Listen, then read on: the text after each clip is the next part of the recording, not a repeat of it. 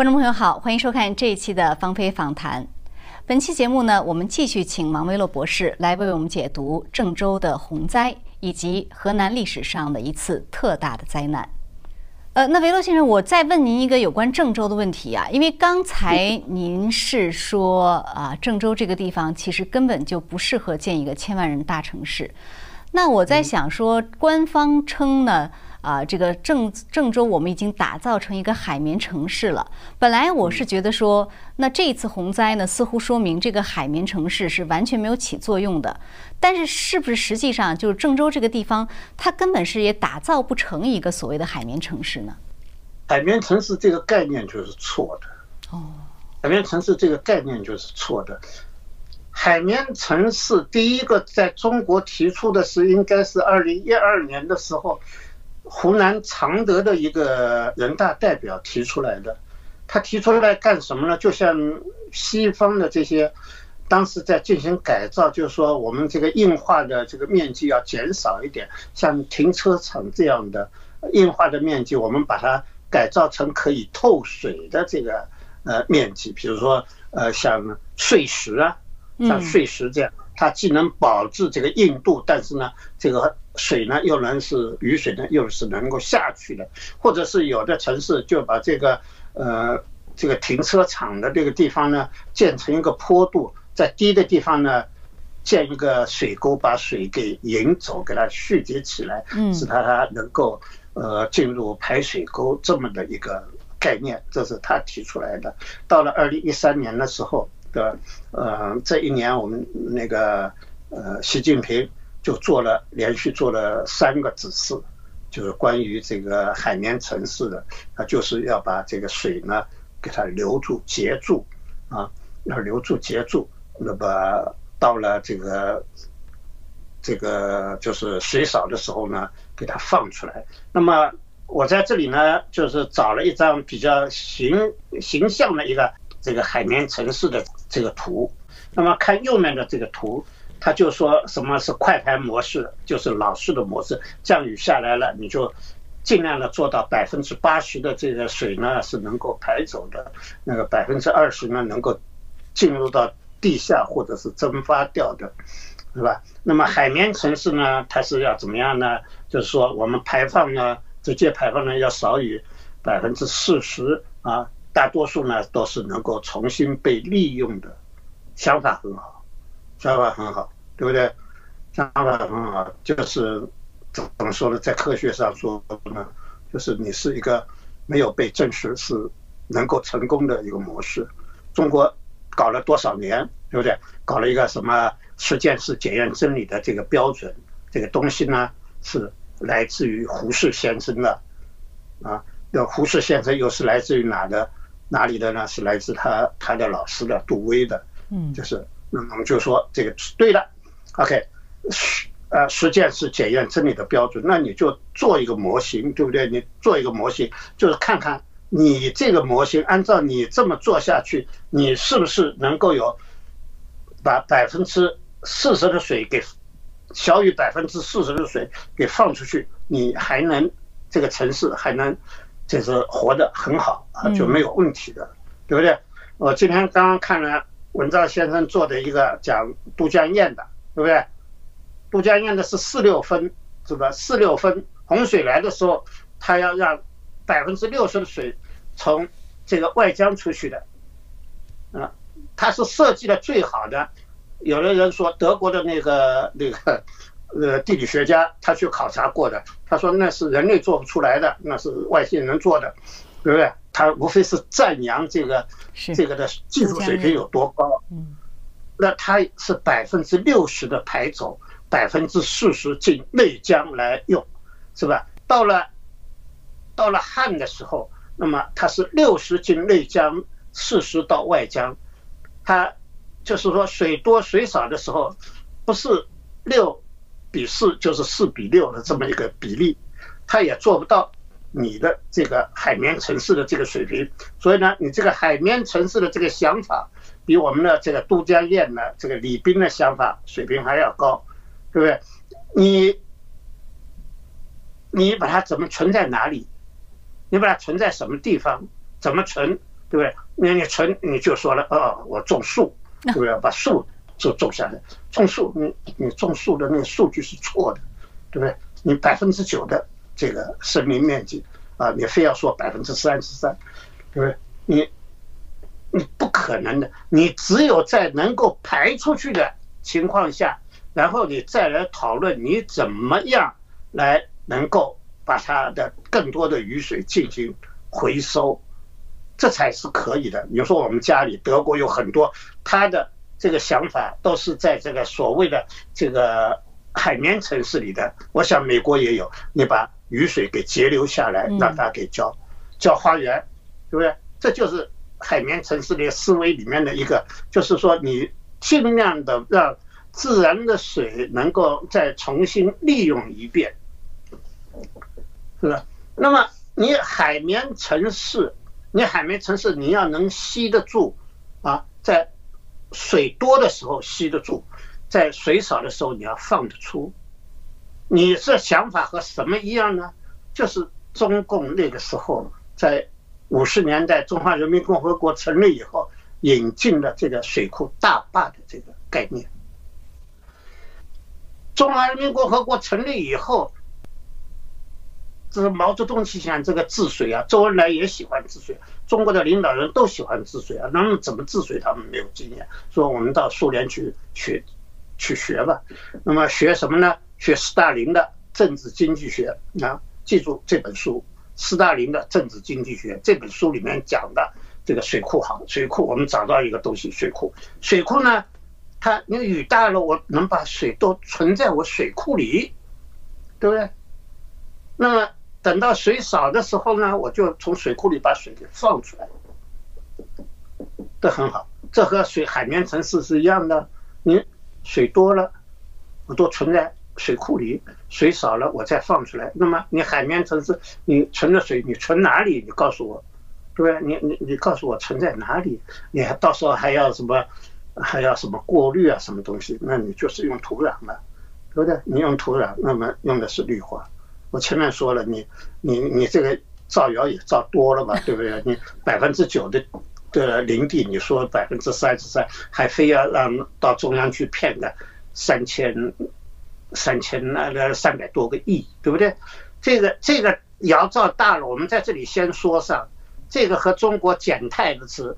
这个数字是一样的，他在那里造谣，对。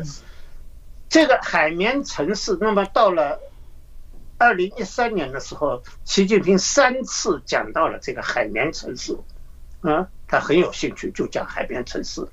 那么到了二零一五年的时候，我们中国有两个学者或者是官员出来做注释了，对吧？一个是原来的这个呃建设部副部长。呃，邱宝兴，嗯，还有一个是就是顾朝林啊，我不说他是谁，对不对？反正我认识，对不对？他他来做解释了，解释这个什么是海绵城市，什么是海绵城市的概念，什么都可以，对不对？你可以定义你怎么样，呃，什么嗯，水平很高，对不对？但是你没有经过实践证明呢，你是成功的。对不对？你不能拿出来啊，就是只有只有被实践证明了你是正确的东西，才是成能才能成为理论呢。这是中国的那个，是吧？那个时候大家都知道的，那是南京大学的吴辅明啊，他当时还是个讲师，对不对？写了这篇文章以后成了南京市江江苏省的宣传部部长，大家都知道这篇文章呢。那么我们复习复习这篇文章，对吧？实践是检验真理的标准，那么你没有经过检验的这个理论，它是不成为理论的，它只是假设。所以呢，这个海绵城市它就是一个假设，是没有被证明是会成功的一个假设。嗯，好的。它它是这是你你就看我跟大家都留我留了几个，就是郑州投入五百三十四亿打造城市，告别看海。你可以写得这么漂亮，但是你到了这个真刀真枪的时候，你就不行了嘛。是，所以维洛先生，您刚才提到啊，就是其实这个海绵城市和五十年代中共那个建水库的思路是一样的。这个呢，就正好存得下又能放得出，对，你你就想嘛，你要要存得下放得出，对不对？对，所以这个就是，其实这个就讲到我下面想问您的一个事情，就是七五年的八月份这个呃溃坝事件啊，那个是那个年代，就是中国有很多很多水库的那个年代。那七五年八月呢，就是河南驻马店它这个板桥水库的溃坝事件，这个可以说是中共就是掩盖的最严密的一个灾难之一，但是呢，它也是被美国的这个 Discovery 频道、探索频道纪录片称作是世界历史上人为技术错误造成的十大灾难之首，超越了苏联的切尔诺贝利的核电站的事故。那当时呢，就是说，呃，您说的水库，就是当时就是包括板桥水库在内的有六十二座水库，它在三天的这个特大暴雨之后就相继溃坝。然后它的这个灾难呢，我看 Discovery 频道上是说，当场淹死的就有超过十万人，后续的因为感染啊、瘟疫啊等等，又死亡十三万，呃多一些，所以总人数是二十四万。这个过程我们就没时间去讲了，这个大家去网上去 Google 一下，都可以看到这个溃坝的事件的过程。但是我是想问您说，呃，就是他说他是人为的技术的这个之首。是不是其中一个重要的原因就是您刚才说的这个设计思路的问题？就是说，你建这么多的水库，实际上根本不是你所想象的，什么雨多了可以存，雨少了可以放。这个，我们回到这个这个水利部部长钱正应啊，嗯，他在板桥水库这个重建的时候，他写过一个碑文，他他说的是。时值十年动乱，他说板桥水库复建祭祀，啊，重建的时候祭祀，时值十年动乱，救护不力，卷走以万计人民的生命财产，为祸惨烈。啊，他说的是以万计，多少人，他没说清楚，对不对？那么他把原因归之于什么呢？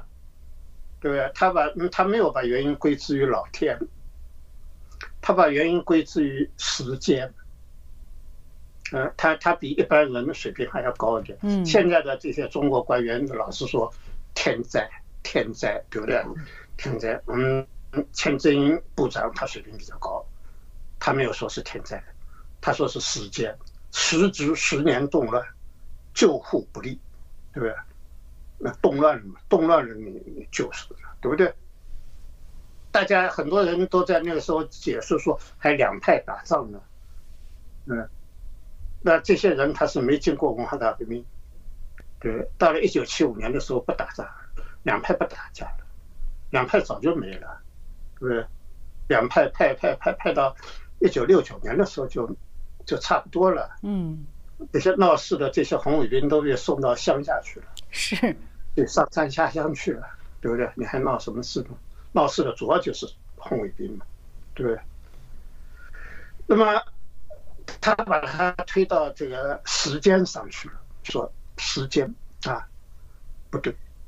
那么后来现在文化大革命成了十年探索了，那那那他这个碑文给改了，时值十年探索。救护不力，说不过去了，对不对？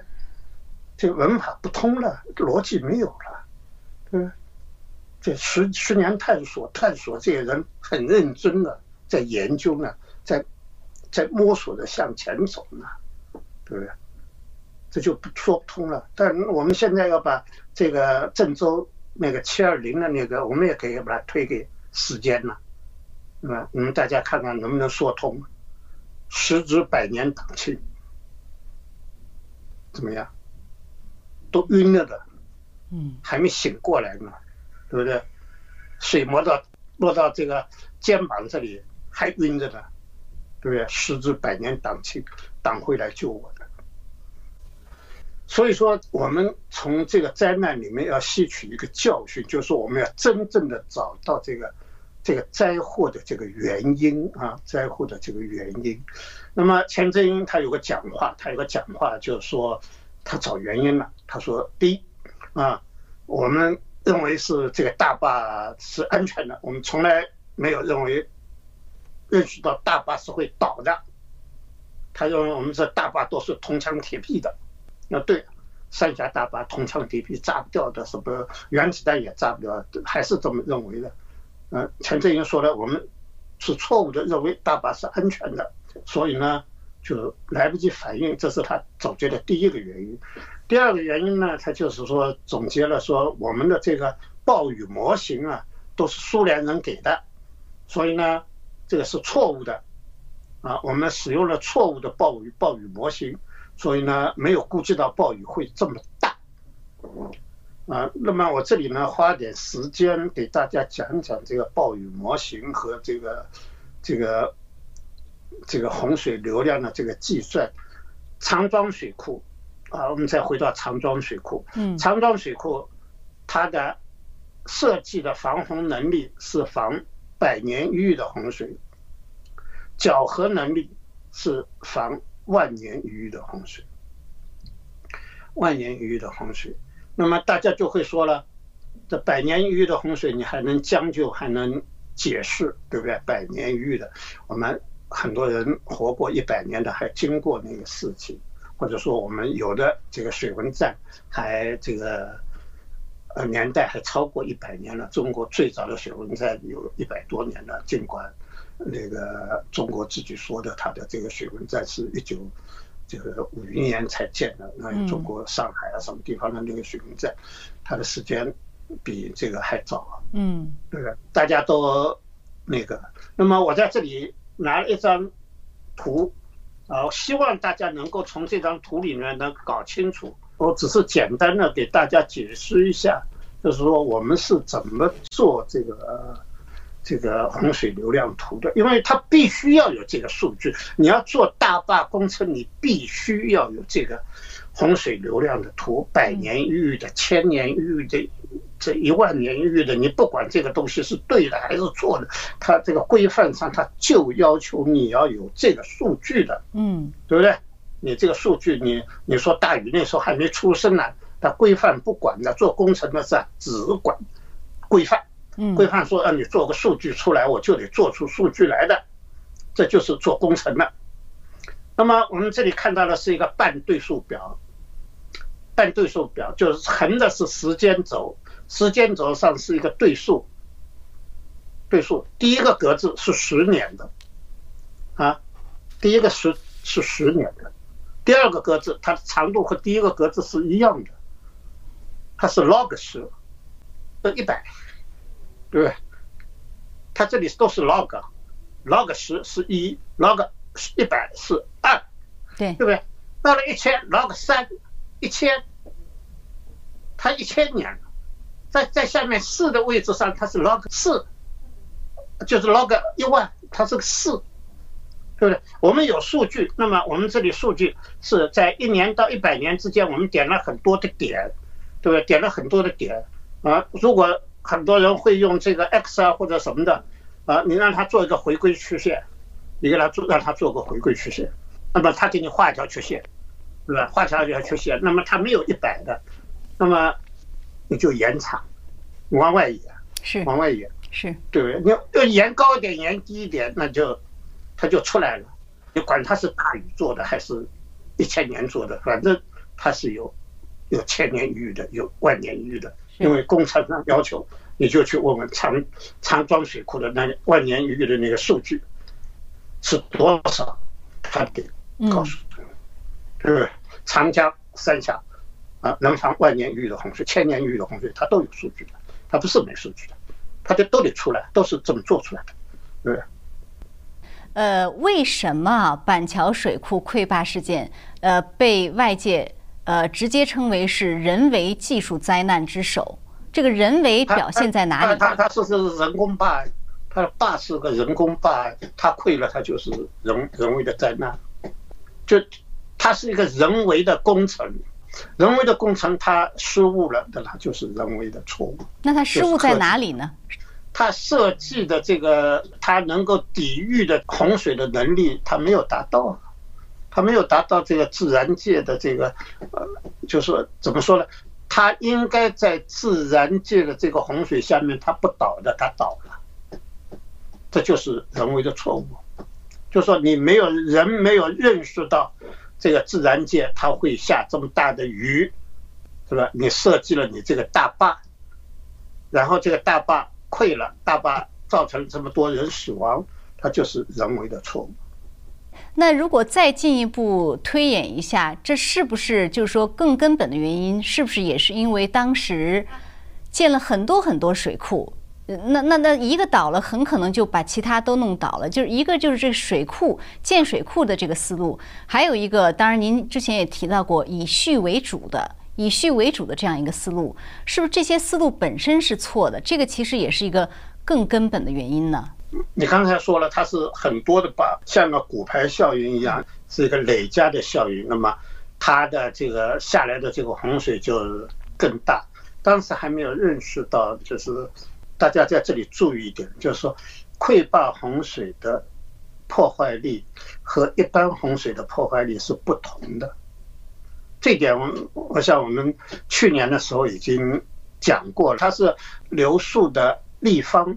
就说，如果你的流速本来是一的话，你现在是五，啊，那么你是原来的五倍，对不对？你是原来的五倍，那你的破坏力就是二十五倍，它的破坏力就是这么大。所以呢，大家呃，不要认为呃泄洪的这个泄洪啊和自然洪水是一回事情，泄洪的洪水是和自然的洪水是不是一回事情？它的破坏力大，只要它。 它如果它的破坏力是原它的速度是原来的两倍，那它的破坏力就是四倍，对不对？它的破坏力就是四倍。如果它是原来的三倍的话，那它的破坏力就是原来的九倍。它它是这么一个关系。所以呢，这个泄洪的这这个当时研究出来的是谁？叫这个工程师叫陈云海，现在是长江水文局的局长。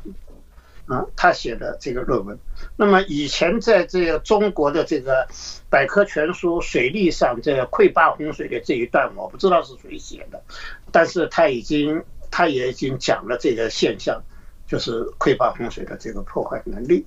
那么大家要认识到，就是说不是说泄洪，泄洪是没有什么危害的，泄洪的洪水就是它要比自然洪水的破坏力要大得多，要大得多。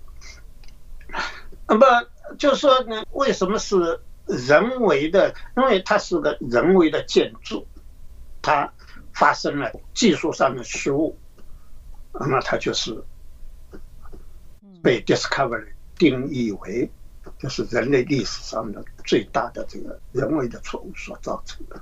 嗯，如果我们说我们要来定义的话。 它它是以这个死亡人数的话，我如果我们以这个悲惨程度来，也可以来定义的。那我们这个这次郑州的这个水灾，它将会会流入史册的，它真的是会流入史册的，因为它是这么活生生的在我们眼前发生。我曾经听听过这个有一个这个平台叫温香说历史的。 他说过，他说在一个火车上啊，他是指北京的一号地铁上，他说都是昏睡的人，只有一个人是醒的。他讲的是李锐先生，他说，呃，这昏睡的人里面呢，有的人是装睡的，有的人是真睡的。他说装睡的人呢是永远叫不醒的，他说真睡的人呢，嗯，他说他也不想醒的。他说，他前方到站是什么呢？前方到站是。 肉联厂，啊，北京当时一号线地铁通的时候，呃，最后一站是八宝山，嗯，八宝山前面一站是肉联厂，嗯、呃，他的意思呢，先送你进屠宰场，然后呢，你就去八宝山。他说大家都昏睡的，都不醒。那这一次我们在这个郑州的地铁里，我们看呢，没有昏睡的，没有昏睡的，只有。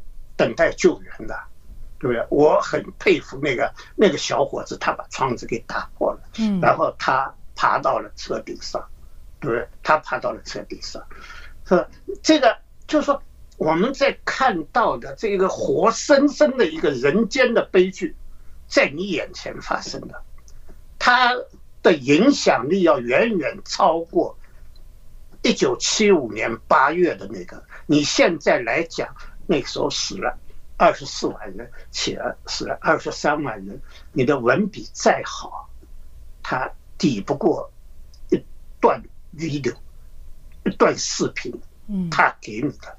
你就想这中国人他活成了什么样子？当水已经淹到你这里的时候，而且你还能坚持三个小时，没有任何的作为，对不对？那你在想什么？你在想什么？前方站就是肉圆厂，前方站就是八宝山呐、啊，对不对？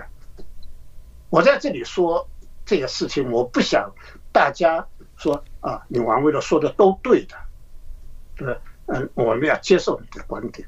我是想，我们要形成一种讨论的一种民族讨论的这么一个风气。嗯，你像这次关于郑州水灾，大家在国海外的在网站上讨论的很热烈，对不对？大家分析的各种各样的原因，每个人都说出了自己的看法，都很有帮助，都很有帮助。我们不必说这你你你你干什么？你你有什么目的？什么目的也没有。我在这里说，我也不是来挣钱的，对不对？嗯，这这个东西，我只是想把我获得的知识，无论是在中国获得的知识，或者在德国大学的知识，告诉大家，这是一件怎么什么一回事情？你们去想是不是对？我只是想大家能够用自己的脑袋去想问题。当你下一次在地铁里，当你下一次碰到这个水上来的时候，你要采取一点行动，对不对？哪怕是就是你把这个窗子砸破了，水都进来了，你死了也比你这么死的有有点意思。你要看到，如果没有言论的自由，没有新闻的自由，你最大的悲剧在于你不知道你是怎么死的，你不知道你怎么死的，你活得很好，但你不知道你怎么死的，对不对？那个中国的这个那个时候的这个新闻的管制和今天的新闻管制是一个性质的。你你现在看这个他的这个新闻管制。他新闻管制，他的管制的是和现在是一个模式的，无非他是在刚开始的时候那几天，你看在二十号、二十一号那几天，他的这个网管没把怎么这个东西给管住，社交媒体稍微的能够传出一些，对对，他稍微松了一松，他不知道应该怎么来对付，现在他就已经慢慢的进入了他的这个正规的了。所以我们很少能看到这些资料。那么我在这里特别要表扬一下，就是关于有一个报道，他是写的，我认为他是写的最好的，叫新阳市的有二十三个人死亡的那个报道，他是写的最好的。他有时间、有地点、有发生的原因，他有这个具体的人物，他是写的最好的。就像去年的时候，我也借用你的平台表扬过一个报道，是关于綦江洪水的，他的报道是写的最好的。所以呢，在写这个灾情报告的时候呢，大家最好把时间、地点。呃，给讲清楚了，因为这样的话，我们在时间上就能够把它连接起来，这样能够找回事情的这个真相。嗯，呃，您觉得就是造成七五年那场灾难的那个人为的因素，是不是同样也显现在今天造成郑州洪灾的这样一个灾难中呢？就是同样的人为因素，你今天是不是还是存在呢？这基本上是一样的，这基本上好像是有有的人说这个，有的人说文化大革命已经过去了，它不会重新再来了。在我的这个观点来看，中国的文化大革命，嗯，只是在一九七七年、七八年到一九八七年、八八年的那一段有一个暂时的中断，而。其他的它都是这个一直是一脉相承的，它没有什么大的改变。我们说一句，呃，说几个事例吧，它有什么没有大的改变呢？就是文化大革命的时候，我们都学毛主席语录，对不对？学毛主席语录，那时候也是一个，嗯，就是毛粉吧，毛粉，对不对？那时候记性好，年纪小。呃，毛主席语录整本都能背的，什么老三篇什么都能背，对不对？在和别人吵的时候，你拿一句毛主席语录，我也拿一句毛主席语录，两两两个毛主席语录，它都是对打的，对，对的，对的。你你用毛主席的啊，用去打毛主席的背，这都是的。那现在现在的这个人不叫毛主席语录了，那叫叫习近平的金句了，金句，对不对？大家要学习近平的金句，嗯，那那东西是一样的东西啊，对不对？你你你你说习近平的话，习近平的话有的话说的很好，我我觉得他说的很好，对不对？他还说啊，有多少汤泡多少馍，啊，说的挺好的，啊，是宁要青山绿水，不要金山银山。说的挺好，对不对？但是他下下一句话就说说了就不对了。他说青山绿水就是金山银山，对不对？但你你前一句话说的这个，就是你有一个先后，你喜欢什么什么重要，是吧？青山绿水比青那个金山银山重要。但你下一后一句话说。这个青山绿水就是金山银山，那么两句话是等同的，这两个东西是等同的，那金山银山就等于是青山绿水了。那你你到底偏好什么呢？对吧？你自己的话就说了就就说的那个就不行了，对不对？你你他他他他特喜欢说这种话，一会儿一边这样一一边那样的，是吧？呃，共产党打江山为人民。人民就是江山，那那你说过来叫共产党打人民为江山，对不对？这这你你话的逻辑不不通啊，对不对？这这你你你就想问我谁要为这个事情负责，对不对？谁要为这个事情负责，对不对？那谁谁要为这个事情负责？这个是这个回答很简单的，说我们报三个人，我这里报三个人。第一个习近平，第二个李克强，第三个胡春胡春华，嗯啊，我就讲为什么是胡春华。胡春华是这个中国抗洪嗯抗战防汛指挥部的总指挥副总理，他是负责这一块的，就像当年的这个温家宝是一样的，他是负责这一块的，是吧？你具体负责这一块工作，呃，你。你是应该承担责任的，对不对？李克强也是，你是总理，对不对？你总理这行政事务是归你的，这书记他可以说，他这回他不亲自指挥，不亲自部署了，你怎么办？嗯，嗯，这个中国宪法赋予总理的责任是这个的，对不对？是吧？嗯。那么再说说习近平，习近平是一个。怎么样的人呢？我们说，他是一个不会用人的人，他是一个不适合当领导的人，他不会用人的。比如说，比如说刘邦啊，刘邦他智商也不高，他也不高，他他没有什么本事的，对不对？但是他他他自己也知道自己这点本事。他说：“我治理国家不如张良。”对不对？我打仗不如韩信，我管财政不如萧何，对不对？但是我让他们去管了，我让他们去干事情了，我不当小组组长了，对不对？我我不我不去打仗，打仗让韩信去啊，这这这个出谋划策让张良去啊，就管钱管财的让他收钱的，我让萧何去啊，这习近平他他他都他去了，对不对？他他他都他的。嗯，他不管人了，他他他什么事情都管了，是吧？是吧？这这这个习近平他认为他自己，他他在去年的时候，这个气候峰会上，他他给外国人讲讲《道德经》呢，什么天生一，一生二，什么这个讲《道德经》。那《道德经》里面讲了，说什么样的皇帝是最好的皇帝？就是人们不知道你存在的那个皇帝是最好的皇帝。这是老子《道德经》说的。 就最好的皇帝，就是老百姓不知道他在干什么，不知道有他的本事。嗯，这个皇帝是最好的。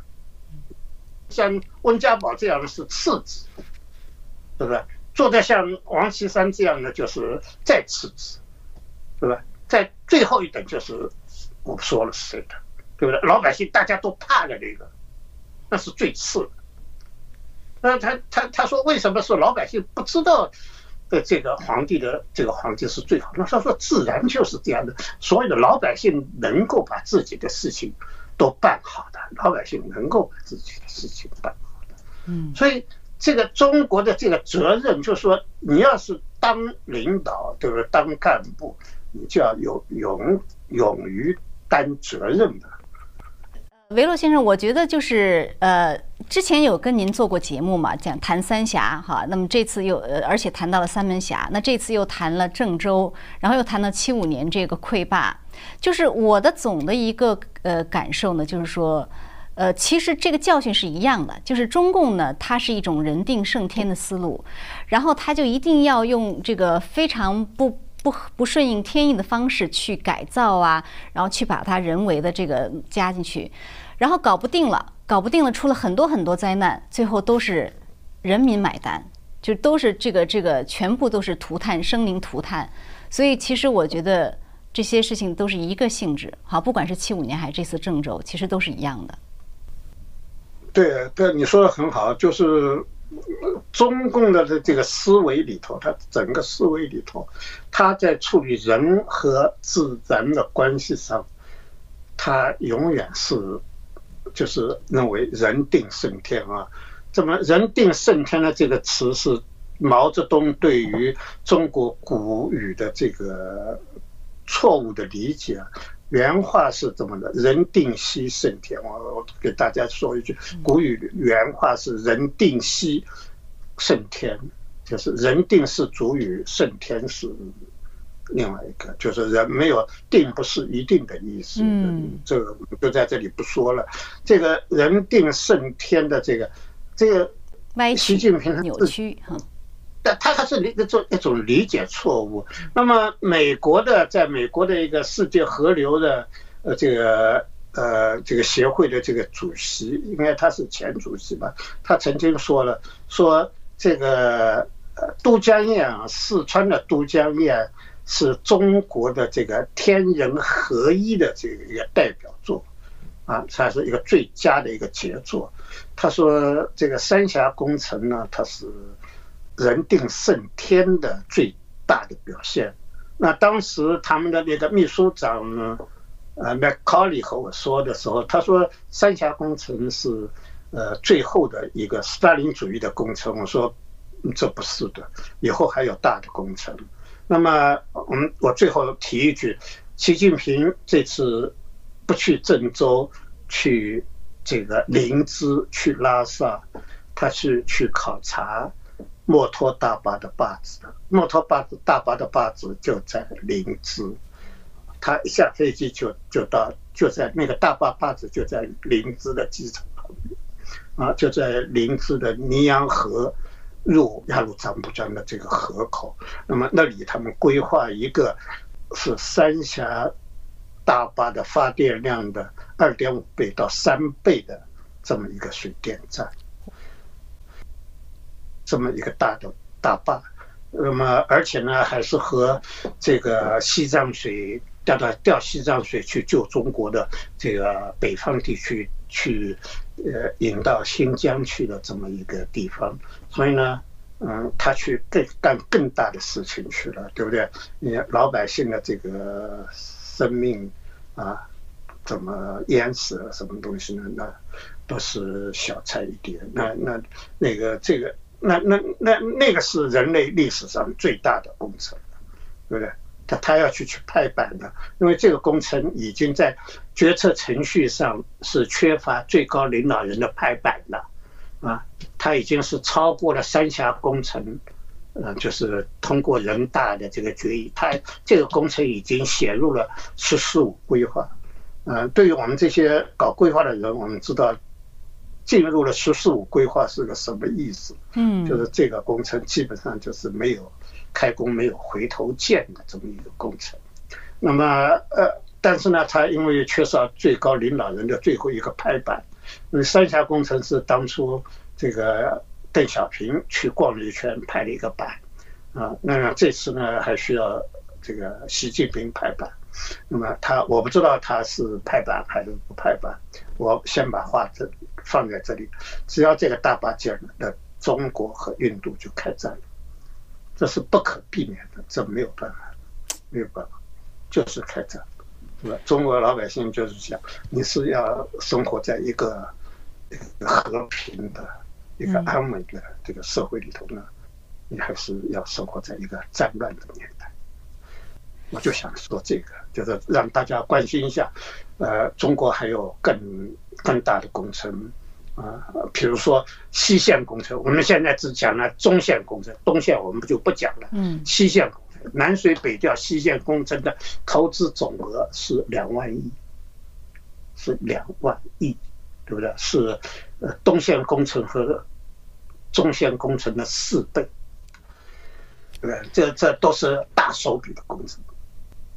呃，我就非常感谢王维洛先生啊！我觉得就是您讲的很多的，就是非常科学、非常呃严谨的这些数字，然后包括您讲的很多历史，包括对于这些各方面的警示，我印象很深。就是您说这个水淹到脖子了哈，你不要等到水淹到脖子了，你再去想，甚至说你也不做任何反应。所以我觉得呢，就是这些事情发生了以后啊，真的是希望更多的人能够。